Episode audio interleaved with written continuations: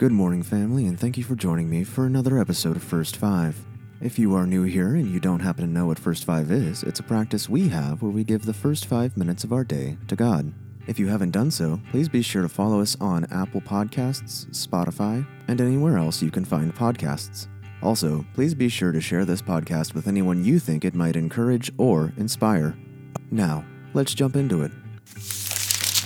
Our scripture for today comes to us from the book of 2 Samuel, picking up in verse 1 of chapter 3, and I'll be reading to you today from the English Standard Version. There was a long war between the house of Saul and the house of David, and David grew stronger and stronger, while the house of Saul became weaker and weaker.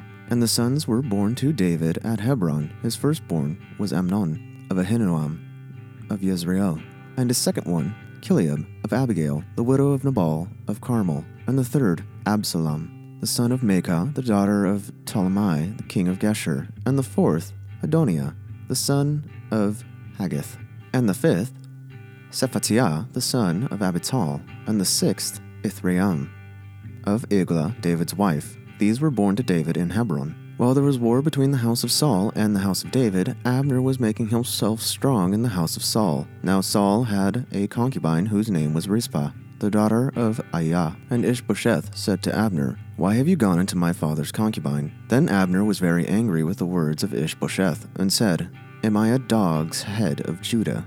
To this day I keep showing steadfast love to the house of Saul your father, to his brothers, and to his friends, and have not given you into the hand of David. And yet you charge me today with the fault concerning a woman. God do so to you, Abner, and more also, if I do not accomplish for David what the Lord has sworn to him, to transfer the kingdom from the house of Saul, and set up the throne of David over Israel and over Judah, from Dan to Beersheba.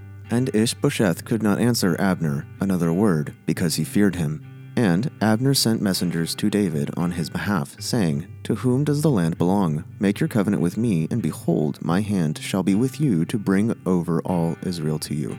And he said, Good, I will make a covenant with you, but one thing I require of you is that you shall not see my face unless you first bring Michal, Saul's daughter, when you come to see my face. Then David sent messengers to Ishbosheth, Saul's son, saying, Give me my wife Michal, for whom I paid the bride price of a hundred foreskins of the Philistines. And Ishbosheth sent and took her from her husband Paltiel, the son of Laish. But her husband went with her, weeping after her all the way to Bahurim. Then Abner said to him, Go, return. And he returned. And Abner conferred with the elders of Israel, saying, For some time past you have been seeking David as king over you. Now then, bring it about. For the Lord has promised David, saying, By the hand of my servant David, I will save my people from Israel, and from the hand of the Philistines, and from the hand of all their enemies.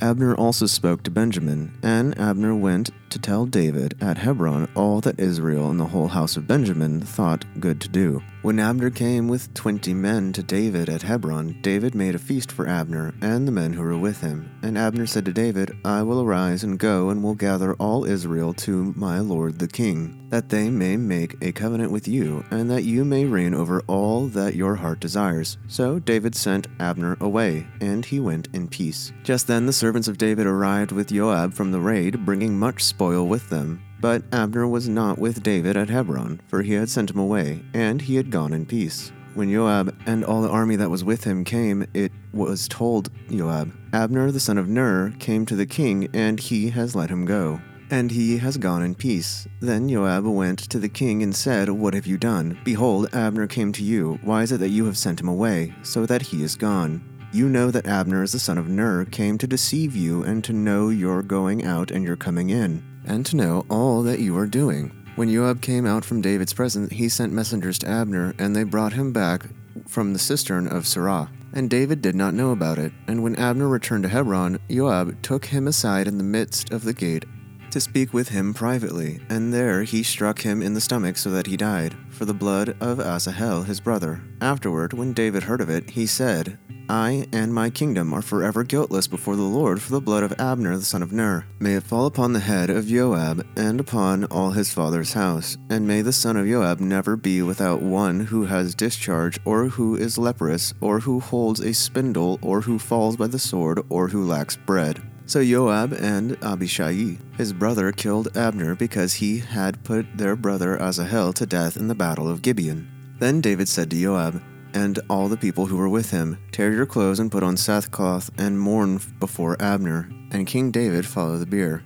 They were buried Abner at Hebron, and the king lifted up his voice and wept at the grave of Abner, and all the people wept, and the king lamented Abner, saying, Should Abner die as a fool dies? Your hands were not bound, your feet were not fettered. As one falls before the wicked, you have fallen. And all the people wept again over him, and all the people came to persuade David to eat bread while it was yet day. But David swore, saying, God do so to me and more also, if I tasted bread or anything else till the sun goes down. And all the people took notice of it, and it pleased them. And everything that the king did pleased all the people. So all the people and all Israel understood that day that it had not been the king's will to put to death Abner the son of Ner. And the king said to his servants, Do you not know that the prince of a great man has fallen this day in Israel? And I was gentle today, though anointed king. These men, the sons of Zeruiah, are more severe than I.